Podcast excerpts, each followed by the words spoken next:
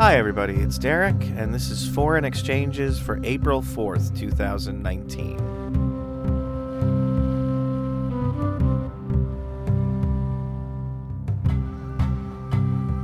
So, welcome to the first official episode of this podcast here at our new home at Substack.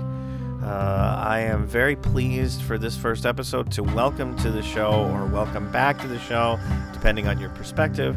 Alex Thurston. Uh, Alex is a professor at Miami University of Ohio who specializes in the Sahel region of Africa, uh, in particular Mali and Nigeria.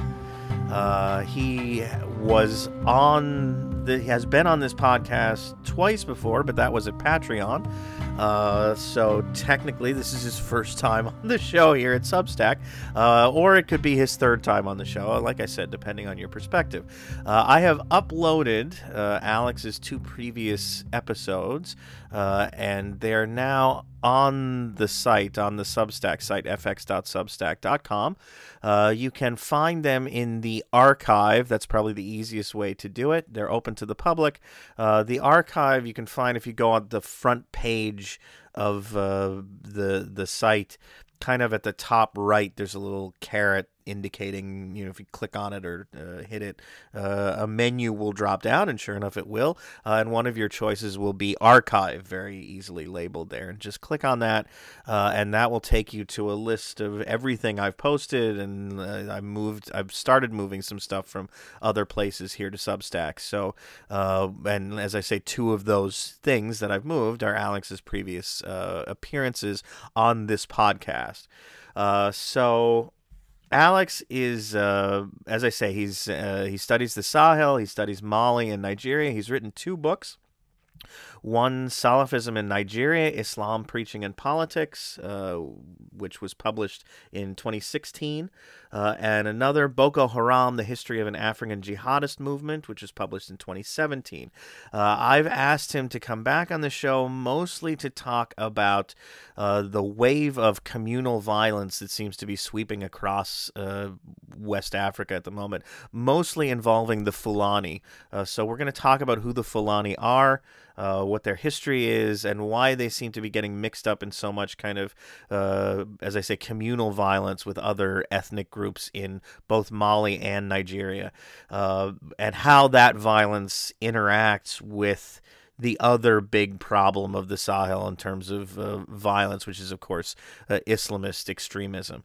Uh, so we'll be talking about that. Uh, if time permits, I'm going to ask him for a little update on how the uh, two Boko Harams, or ISIS in West Africa uh, and Boko Haram, are doing these days. and that, I think, will be more than enough uh, to get us through an episode.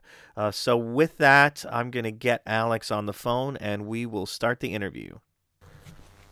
Okay, I am joined by Alex Thurston uh, from Miami University of Ohio. Alex, thank you once again for being on the show, and thanks for being my first guest here at Substack on the new version of the show, I guess. Thanks a lot for having me back. Uh, so, Alex, I wanted to talk to you. Actually, when I initially invited you to come on, I, I wanted to talk about, uh, you know, like an update on what's been going on with Boko Haram and the the reelection of Muhammadu Buhari in Nigeria. And if time permits, I'd still like to talk about some of that stuff. But it seems like the big story going on right now in uh, the Sahel is uh, the ongoing communal violence uh, that's kind of sweeping across the, the region in Nigeria and Mali in particular. Uh, most of it involving uh, the Fulani. Uh, there was just you know just a, like uh, I don't even think it was two weeks ago, just uh, less than two weeks ago, there was a, a, a massacre of a, in a Fulani village in central Mali. Uh, something like 130 people or more were killed. Um, the the violence that's gone on between mostly Fulani herders and uh, farming communities across central Nigeria. I think the uh, evidence or the, researchers found that the, the death toll from that violence has exceeded the, the death toll that's been caused in the, the or the of the, the conflict with Boko Haram, uh, or I guess the the two Boko Harams if you want to uh, be technical. Uh, um, and so I I kind of changed directions here, and I wanted to ask you uh, to to talk us through what's going on. And first, maybe um, give us a little background on the Fulani, who they are, uh, whether you know were they are they indigenous to the region? Did they come from somewhere else? You know, centuries ago. Uh, just kind of give us a little background on that that community. Sure. I mean, I, I definitely consider them indigenous to the region. I mean, if you go into you know, colonial sources and oral histories and so forth, you find kind of, you know, legendary and quasi-legendary accounts of them coming from elsewhere. But, you know, definitely, you know, they've been in the region for, you know, centuries and centuries. So, um, you know, they're, they're as, as indigenous as almost anyone else. Um, you know, they're known for being, uh, you know, nomadic pastoralists. Um, they're you know, very often uh, a significant minority in the countries where they live. You know, um, they're so they're you know sometimes seen as, even though they've been there for a long time, they're sometimes seen as, as you know outsiders by by other ethnic groups in those countries. Um, they've been affected by all kinds of you know developments in recent decades concerning you know, land use and climate change and so forth, and, and some of that has pushed them and their, you know, animals, their cattle in particular, into new areas, and that in turn has, has caused some of these or contributed to some of these intercommunal conflicts. Um, they've also been, you know, now increasingly accused of being, you know, jihadists kind of as, as, as a group, and there's been you know, in, in various places, a kind of, you know, particularly in Mali, a kind of a collective punishment of the Fulani, you know, by uh, other ethnic militias and, and also by state security forces. And so a really unfortunate kind of cycle has taken hold where, yeah, you know, a minority of, of Fulani have joined certain jihadist groups in Mali, you know, uh, and Burkina Faso and so forth. Um, but then the Fulani as a whole experience this collective punishment, which just then leads, leads to a cycle of, you know, reprisals and, and deepens the whole uh, kind of nightmarish dynamic of, of intercommunal conflict. So, what was? I mean, I, we're kind of kind of want to go back, um, you know, a little bit to to get some understanding of uh, who the Fulani are and and what was their interaction with uh, sort of the colonial period. Like, I mean, I I know there was a uh, some kind of an empire, right, in, in West Africa, a caliphate, I think, uh, that uh, I was kind of heavily Fulani and that kind of stretched across uh, parts of Mali, parts of uh, I think Niger and Nigeria, um, and then that was um, done away with, as so many things were, by uh, British colonial forces or colonial authorities. Uh, and then the you know the region was sort of formed into the, the eventually into the countries that um, we now you know see there today, uh, somewhat artificially. Everybody knows the whole kind of straight line border theory and uh, you know etc. Uh, uh, but you know what was what kind of damage uh, did colonization do?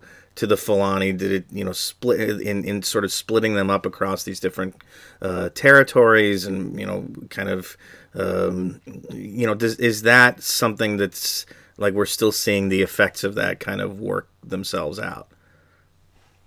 Yeah. So there's a lot of, I mean, there's a lot to think about there. One, I mean, I guess one place to start would be that there were these leaders of, of what they called jihads, especially in the 19th century, were ethnically Fulani.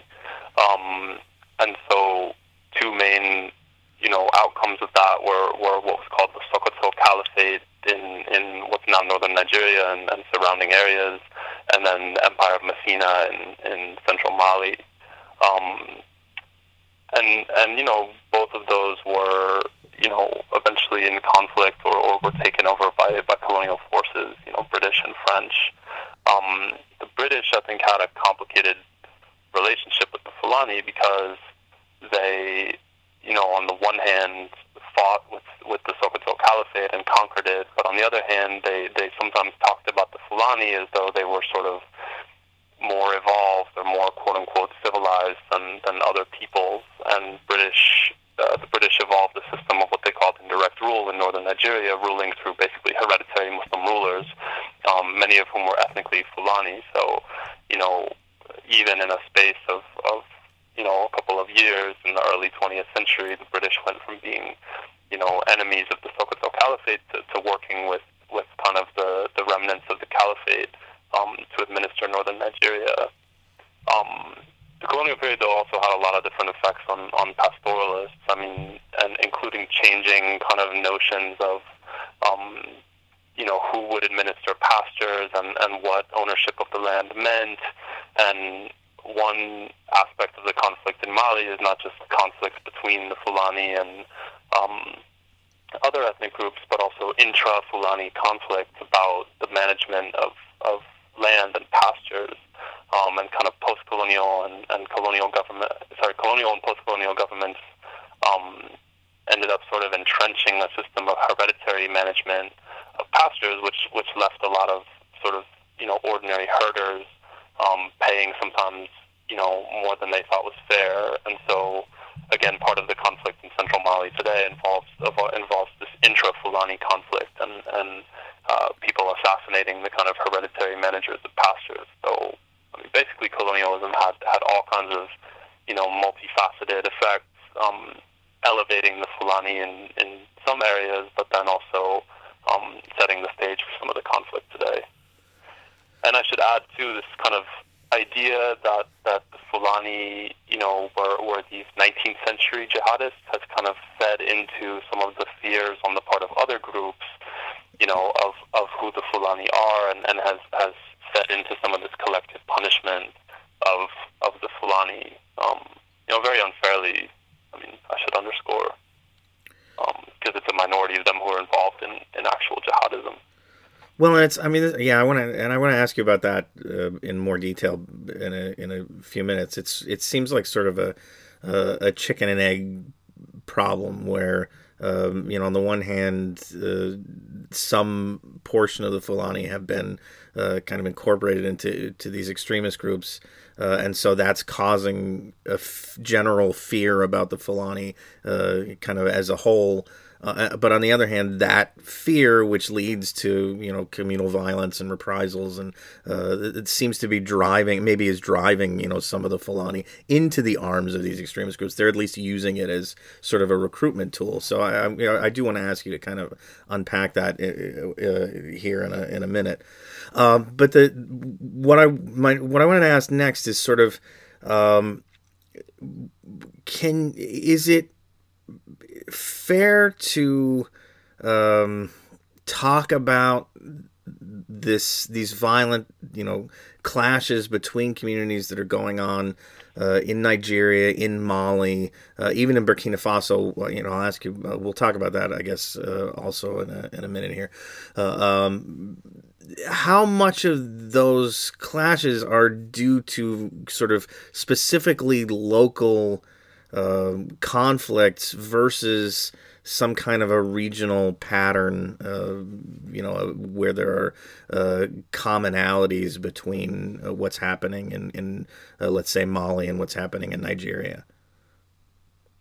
Yeah, I mean, I, I definitely see it as, as much more locally driven.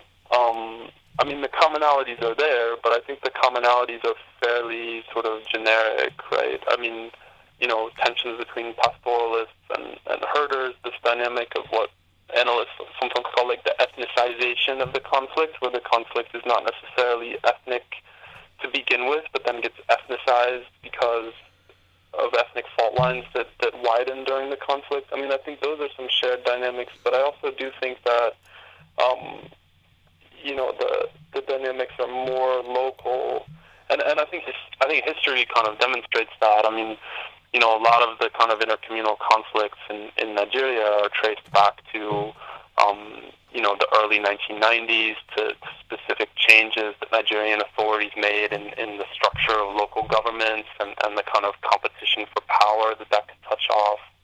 Um, you know, in Mali, I mean, the tensions that, that have erupted in central Mali were, were building from the colonial period or even from the 19th century, but it took specific events. It took, in particular, the the uprising in northern Mali in 2012, and then it took some of the Malian military's behavior in central Mali, you know, after that uprising in the north.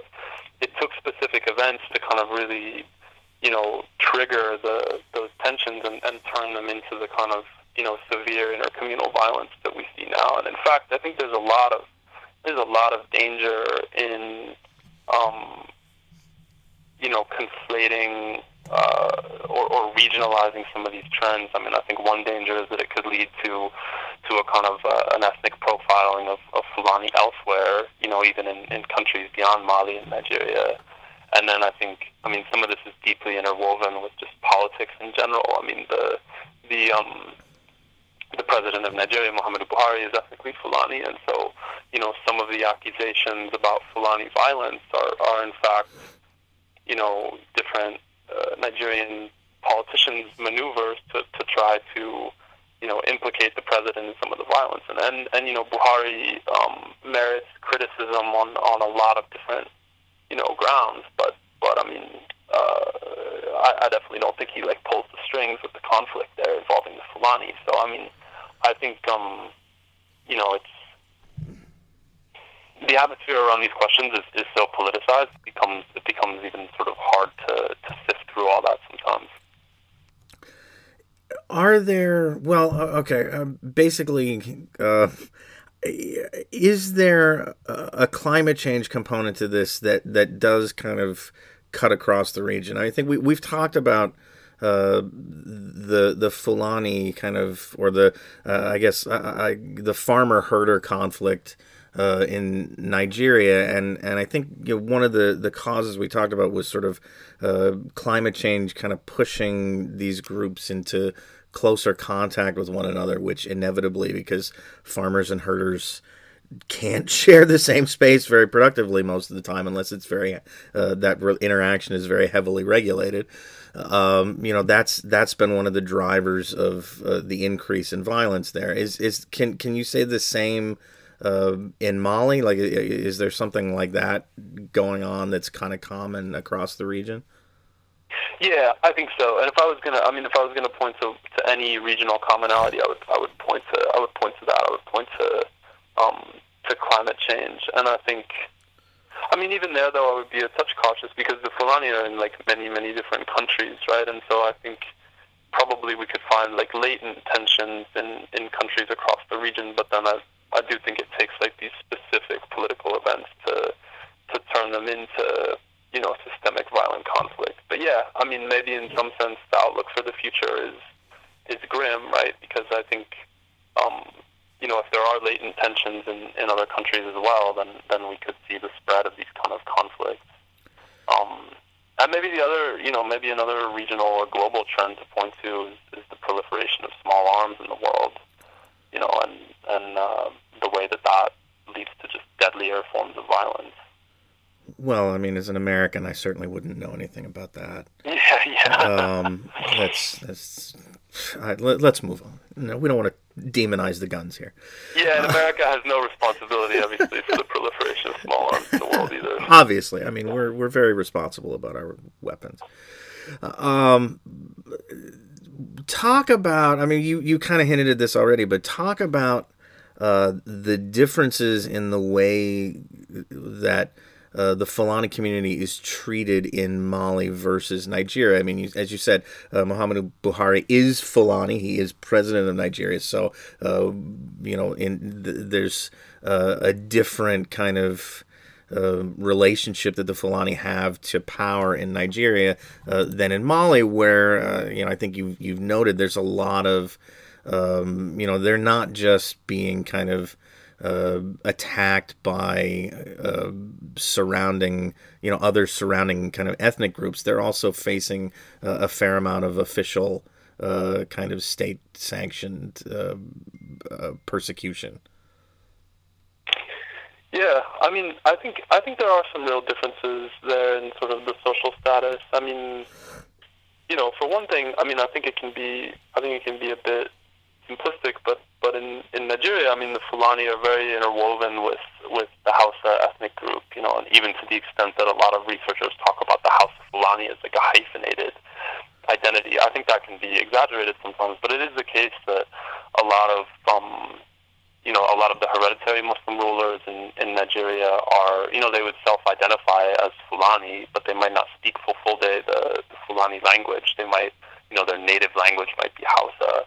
Um, and then you do, but you do at the very least have this kind of like Fulani elite in the north, um, and and you know figures who are nationally visible. I think to a greater extent. I'd have to think about it more, but I, I think definitely to a greater extent than than Mali. I mean, in Mali, definitely you have like prominent Fulani politicians. There's a um, you know former president of the National Assembly. There's it's not like the Fulani have been excluded completely from Malian politics, but I do think they're more visible in the Nigerian elite than they are in the Malian elite. Um, and I should say too, but there's also like class dynamics in Nigeria. I mean, there's a huge difference, obviously, between you know Muhammadu Buhari and the Sultan of Sokoto on the one hand, and then sort of your like you know, twenty uh, year old Fulani pastoralist on on the other, right? So I think, I mean, definitely like class dynamics cut across um, the Fulani, and and and that that can be the case in in Mali too, you know, and, and some um, really important research, you know, coming out of Mali has looked at issues of, you know, even slavery and and you know former slavery within within the you know Fulani milieu there. So it, it can even the Fulani can be very internally stratified.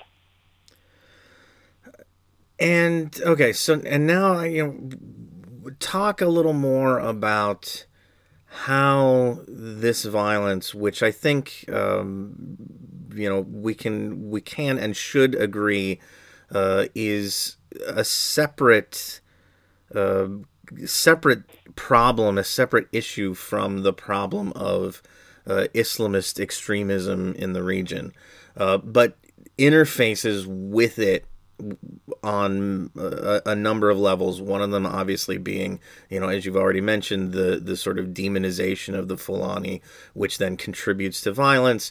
Uh, and the other, on the other side of that, there's the um, the ways that I think Al Qaeda in particular um, especially in Mali, has used uh, these kind of localized grievances and conflicts uh, as a way in to, to appeal to young Fulani men and, and try to recruit them into the fold. Talk about those uh, aspects.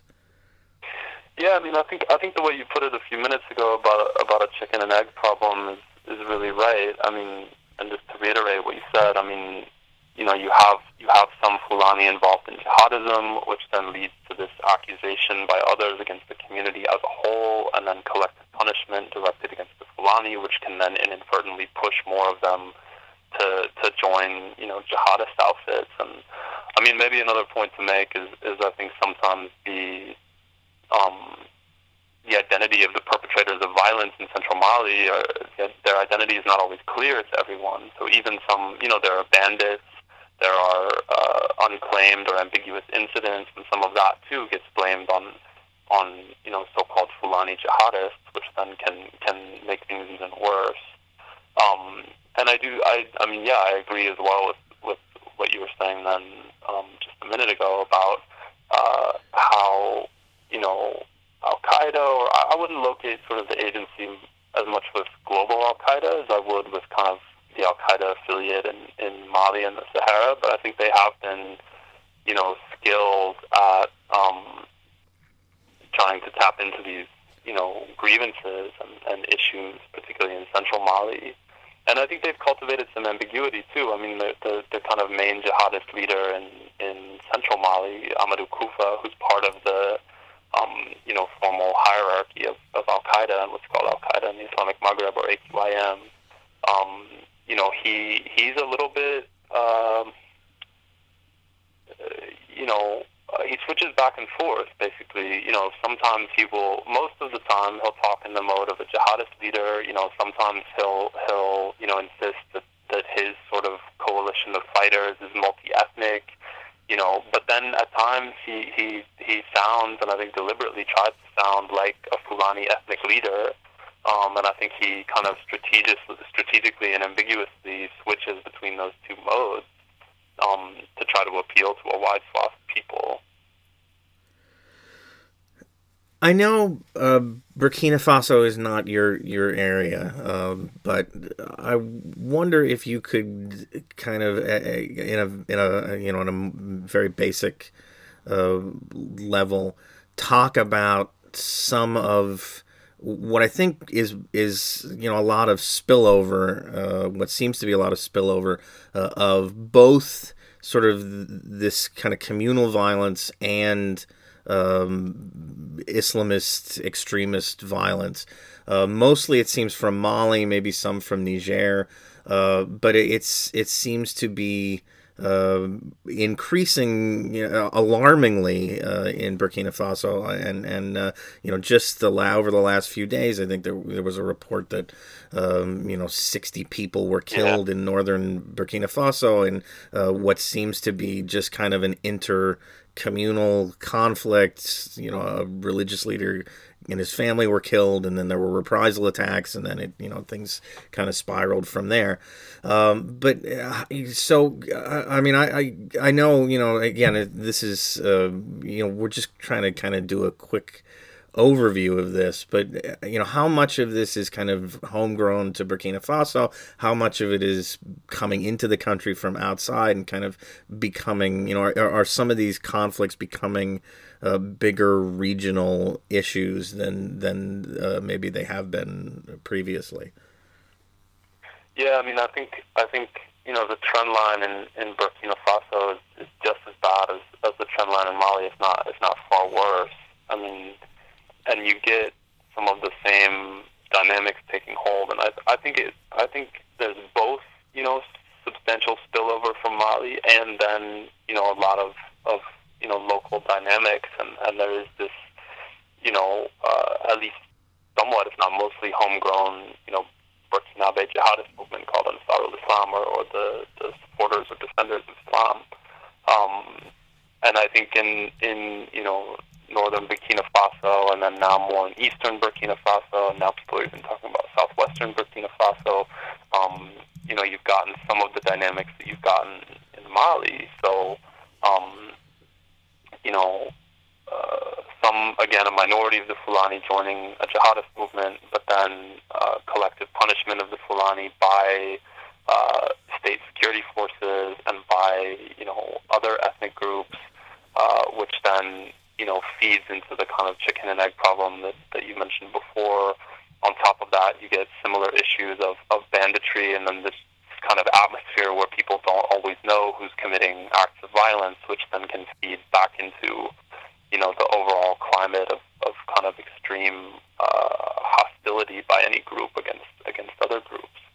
Um, so yeah, I mean, I think the situation is, is very bad. And then on top of that, you get kind of the macro political context in, in Burkina Faso, where you had the popular revolution of, of 2014, um, you know, overthrowing the long-term dictator Blaise Compaoré, and and kind of the after effects of that. You know, and, and analysts have have approached that in different ways. You know, some have said that you know basically the new the new government that came in in, in late 2015 is just you know, not as experienced and, and having difficulty confronting this kind of multifaceted crisis, and, and you just had basically the whole cabinet resign in, in January and get replaced.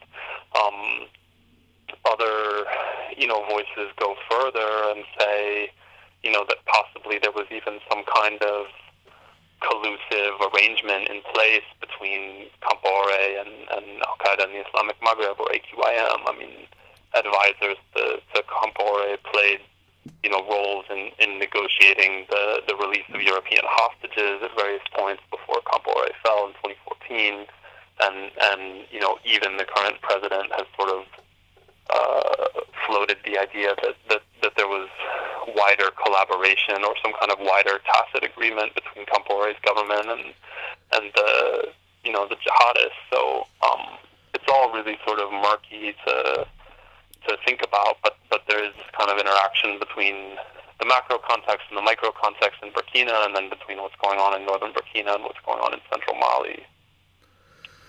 that that actually segues nicely into my next question, which is Okay. uh, what what are the governments of the region doing specifically about this kind of communal violence to try and stop it, or um, you know, what are they doing that's making it worse? If they, you know, in, if that's the case, um, Buhari uh, was just reelected a couple of months ago, which given that he was elected in the first place to deal with Boko Haram and improve the Nigerian economy, and he went 0 for 2, I found that a, a little surprising. I mean, I know incumbency has its advantages, but uh, he, I, I thought he would have a have more of a fight on his hands.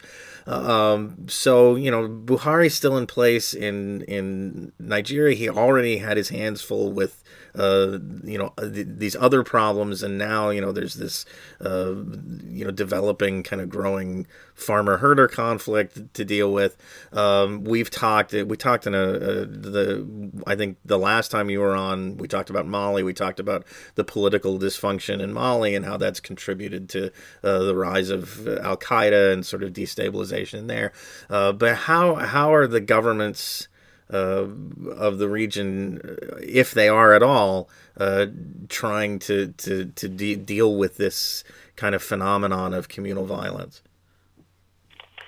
Yeah, I mean, I think you know, I think in Mali in particular, and then and then in Burkina Faso as well.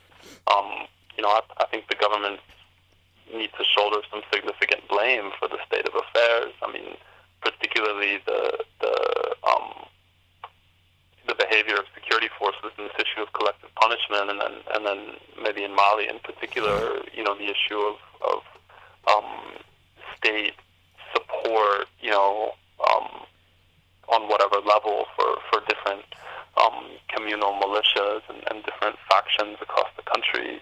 Um, I think I think particularly the Malian state has, has contributed to this state of affairs, um, and, and I'm definitely not the only sort of analyst saying that. Um, you know, I think beyond that, I mean, in terms of things that they've done, you know, proactively to try to reduce violence, you have this this G5 Sahel joint force, you know, which includes Mauritania, Mali, Burkina Faso, Niger, and Chad. Um, that's a force, you know, and that has a ton of uh, rhetorical and, and material support from the French government, and, and I think the French government in particular hopes that it'll be um, a stabilizing force in the region, and that and that France, you know, and a, and a way for France to, to eventually pull back. I think though that there's been a lot more kind of hype than than uh, you know actual promises fulfilled with with the G5 Sahel Joint Force. Um, then you see governments, you know, or you see presidents, you know, uh, shuffling their cabinets and, and so forth. I mean, in Mali, the you know the new um, or, the newish prime minister who came in, you know, very late 2017, has been credited with sort of uh, you know being a savvier figure than some of his predecessors before him. Mali had gone through a lot of different prime ministers in relatively rapid succession, um, but you know a lot of the problems are sort of um, deeply, deeply structural, basically, and and are going to take more than, than you know cabinet reshuffles or, or you know these regional military forces to address. Um, I think in particular, you know, a lot of people in in central Mali or, or a lot of researchers looking at the conflict, you know, have said that the the return of the state is really what's necessary. But then the state would have to return, you know, to, to central Mali or to northern Burkina Faso or whatever in a way that people saw as fair and just. And, and some of the, you know, drivers of the conflict have been perceptions that, you know, uh, judges take bribes, that, you know, soldiers and, and municipal officials are unfair and corrupt. And so, you know, those are problems that are going to be extremely difficult to resolve. In Nigeria, I mean, I think that yeah, I mean I, I agree with what you said that that Buhari's kind of 0 for 2. Um, he made you know some moves very early in his presidency, you know appointing a chief of army staff who was from northeastern Nigeria and so forth. Um, but I think the sort of symbolism and even whatever positive effects of those have you know have not um, whatever political capital he got from that is probably gone. Um, and yeah, I mean I think I mean the the intercommunal you know, conflicts in, in Nigeria are going to be tremendously difficult for him to resolve, and even, you know, other conflicts popped up during his presidency. I mean, in in the northwest now, there's substantial problems with banditry and so forth. Um, you know, Nigeria has been through um, obviously terrible conflicts in the past, and so Buhari's record is not necessarily worse than that of various predecessors. But yeah, I mean, he he hasn't been able to rein in some of this violence. So, uh, well, on, on, that on that note, I wanted to to move on to talking about uh, Boko Haram. Uh, there was a piece I don't know if you saw it um, a couple of days ago in Foreign Policy. Um, that uh, the the title was ISIS's West African offshoot is following Al Qaeda's uh, rules for success, um, and the argument here being that um, you know, I mean, well, the background obviously is Boko Haram split up in, in 2016. ISIS, uh, the parent organization, kind of dispossessed uh, the longtime leader of Boko Haram, Abu Bakr Shekau. Uh, mostly, it seems because uh, they thought he was being too violent uh, toward other Muslims, which is often the complaint uh, that Al Qaeda levels at ISIS. So it was a little weird that, like, it's a little uh, kind of remarkable to see ISIS. Uh, you know, looking at Abu Bakr Shekau and saying, "Ooh, wow, that's a little too much um, for us." Uh, but they, you know, they they gave the organization to uh, uh, to uh, um, Al Barnawi, Abu uh, Musab Al Barnawi. Is that that is yeah, that right? Yeah. Um, and uh, but you know Abu Bakr Shekau said I'm not going anywhere, and the the group split, and now uh, you know there are two Boko Harams. One is is increasingly being referred to as kind of Islamic State West Africa province to differentiate it. Uh, that's operating around Lake Chad, and then there's this sort of original recipe Boko Haram operating still kind of in uh, eastern, northeastern uh, Nigeria and its traditional haunts. Um, the the piece uh, is you know saying mostly that uh, in contrast with the way ISIS has sort of operated in Iraq and Syria, uh, the West Africa province uh, has been, you know, working with local communities, kind of ingratiating itself to local communities to build support, uh, as opposed to kind of beating people down and, and you know subjugating people. And it's had considerable success uh, doing that. Uh, this, I, I want to ask you two things here. One, uh, you know, if you can sort of talk about how uh, ISIS West Africa has been doing, uh, and two, um, it it seems this seemed to me as I was reading the piece to be sort of um, to make sense in that like the granddaddy of jihadi extremist groups in West Africa or in that region uh, is still Al Qaeda in the Islamic Maghreb. It's not ISIS or anything to do with ISIS. So even a group like this that is explicitly a, a sort of franchise of ISIS still probably has its main roots in AQIM. If I'm wrong about that, tell me. Uh, but you know, is talking so talk about that relationship and talk about you know what where things stand with uh, ISIS West Africa, I guess. Sure. Yeah. I mean, you know, and a lot of this, I should say, has been like really uh, ferociously debated among among analysts. You know, the extent and, and the meaning of Boko Haram's ties to to other you know jihadist groups, to to, to Al Qaeda and, and to ISIS, and and for myself, I've been you know on the side of uh, feeling like the ties have always been you know extremely loose and weak, and that uh, you know any external party, even AQIM, has had a lot of difficulty uh, imposing its will on any side of, of you know the different factions of, of Boko Haram. Um, and I do see sort of the core drivers of, of either faction of Boko Haram as being local.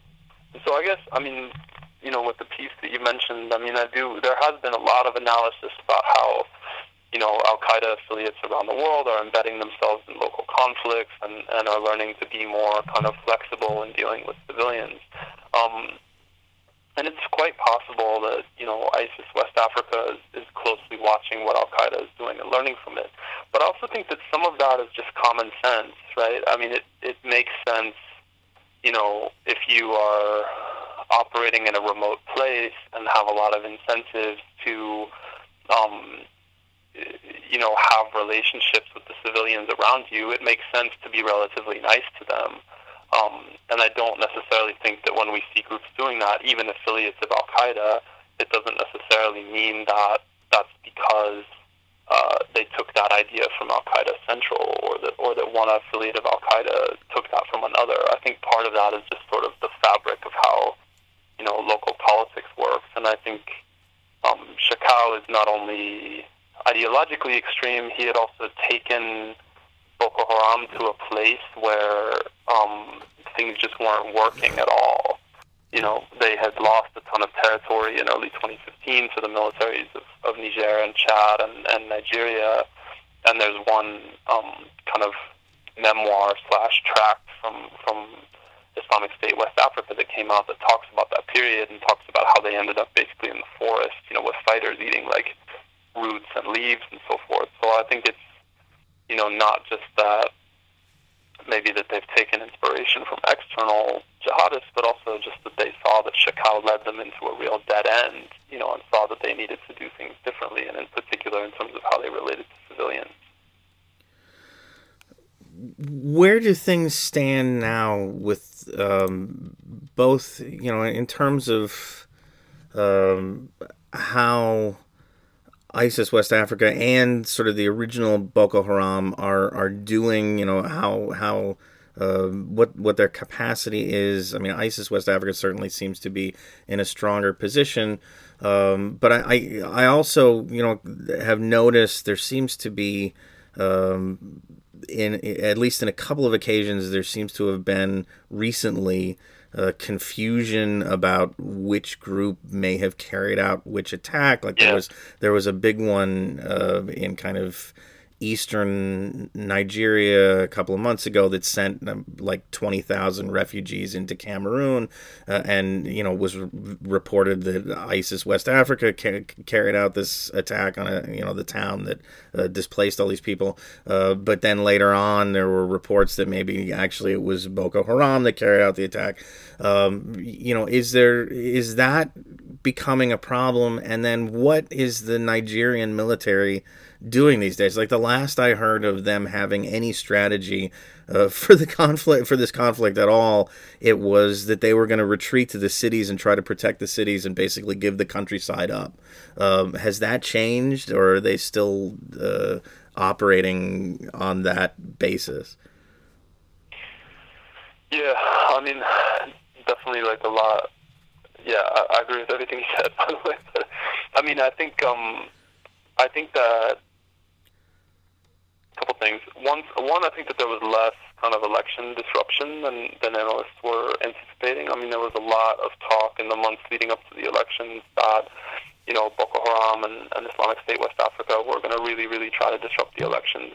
Um, and I don't think that turned out to be the case, right? I mean, there were definitely some attacks. There was a pre-election incident where, where the governor of Borno State, which is kind of the epicenter of the violence, um, you know, where his convoy was attacked and so forth. I mean, definitely there was some election violence, but it wasn't, I think, the kind of widespread disruption that, you know, that, that you know, certain analysts and journalists have been expecting. Um, there's also, by the way, you know, there's been there's been reports uh, there's a Nigerian journalist named Ahmed Salkida who's who's long um, had some insider access to, or not insider, I don't want to say he's insider, but he's he's had access to insiders within Boko Haram um, and within Islamic State West Africa, and he was reporting a few weeks ago that um, Abu Musab al-Barnawi had been deposed within Islamic State West Africa and had been replaced by somebody named Idris al-Barnawi. Um, that I still don't regard as confirmed. I'm kind of waiting to see the you know the more official kind of statements from the uh, Islamic State central leadership and so forth. You know, but there was there you know some researchers said they had had access to a recording where where Islamic State West Africa was explaining this and so forth. And so um, you know, things seem to be shifting within Islamic State, West Africa, and even shifting in, in a more hardline direction, possibly to the point where, you know, some of the distinctions between Islamic State, West Africa, and, and the remnants of Shekau's Boko Haram would start to get blurred. Um, some of, if there has been this leadership change, if it is confirmed, some of it seems to have to do with continued fallout from uh, how Islamic State West Africa leaders managed the, the kidnapping of, of girls in Dapchi, Nigeria in, in 2018. Um, and there seems to have been uh, significant flaws of, of the fighters who felt that um, the leadership had acted too uh, in, in too conciliatory of a fashion in, in negotiating with the Nigerian state over the release of those girls.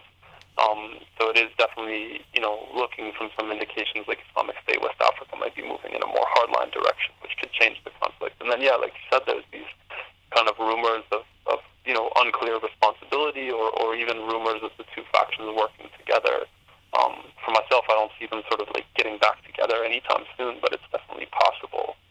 Um, and yeah, with the military, I mean, I think I think uh, my impression is still what you said that, that there's basically this um, you know, partial feeding of the countryside. I mean, not completely, and, and in fact, I think Islamic State West Africa has really, you know, profited from its ability to kind of overrun rural garrisons and to take the weapons and, and to scare the soldiers away and so forth. Um, but yeah, I do think that on the whole, the, the, the civilians and the military, you know, seem to be uh, pretty reluctant to try to take control of the countryside in a meaningful way. Well, that's that's always a good sign. yeah. Yeah, I should say too. I mean, uh, you know, theoretically, now that now that the now that the election season is over, you know, now all the, the gubernatorial elections are concluded. You know, so theoretically, the, the political class, including Buhari, should be able to turn their attention back to all these security issues. Um, but that's not necessarily what will happen. Uh, well, and on on that on that cheery note, I think we'll uh, we'll leave things there. Um, Alex Thurston, thank you again for being on the show. Uh, if you want to read, uh, I'll have links to your books as always in the, the show description. And uh, if you want to keep uh, on top of what's happening in the Sahel, uh, Alex has a blog, sahelblog.wordpress.com. I'll link to that also in the show description. And I'll link to your Twitter uh, which you know Twitter is a cesspool, but what can you do? Um, well, thanks thank- again so much for having me on. I really appreciate it. Sure, thank you. By way of housekeeping, uh, before we conclude this week's episode, I know a number of people have asked uh, about an RSS feed for this podcast. Uh, this is something that Substack has is still working on. Uh, they do have a, a, an RSS feed for public episodes, that is, you know, episodes that are unlocked for everybody.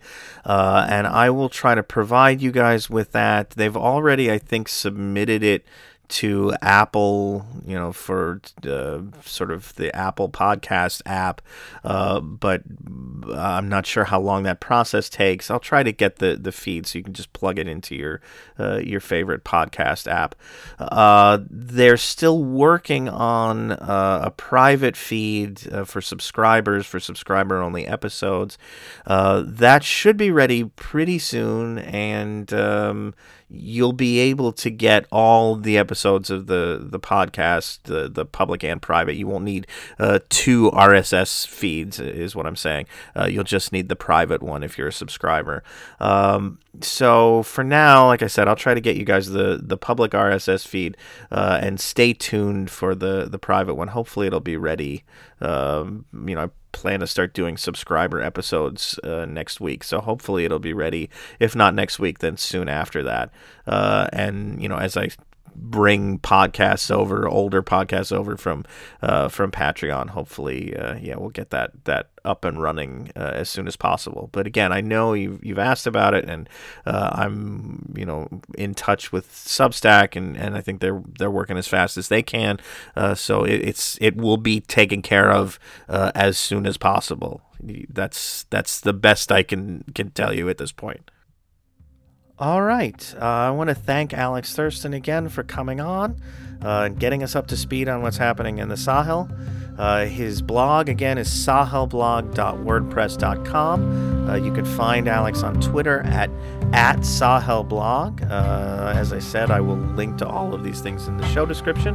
Uh, and um, I will talk to you guys next week we should, I guess, I think, barring any unforeseen circumstances, get back into talking about the Iranian Revolution of 1979. Uh, until then, as always, uh, thanks for listening, and I'll talk to you soon. Take care. Bye bye.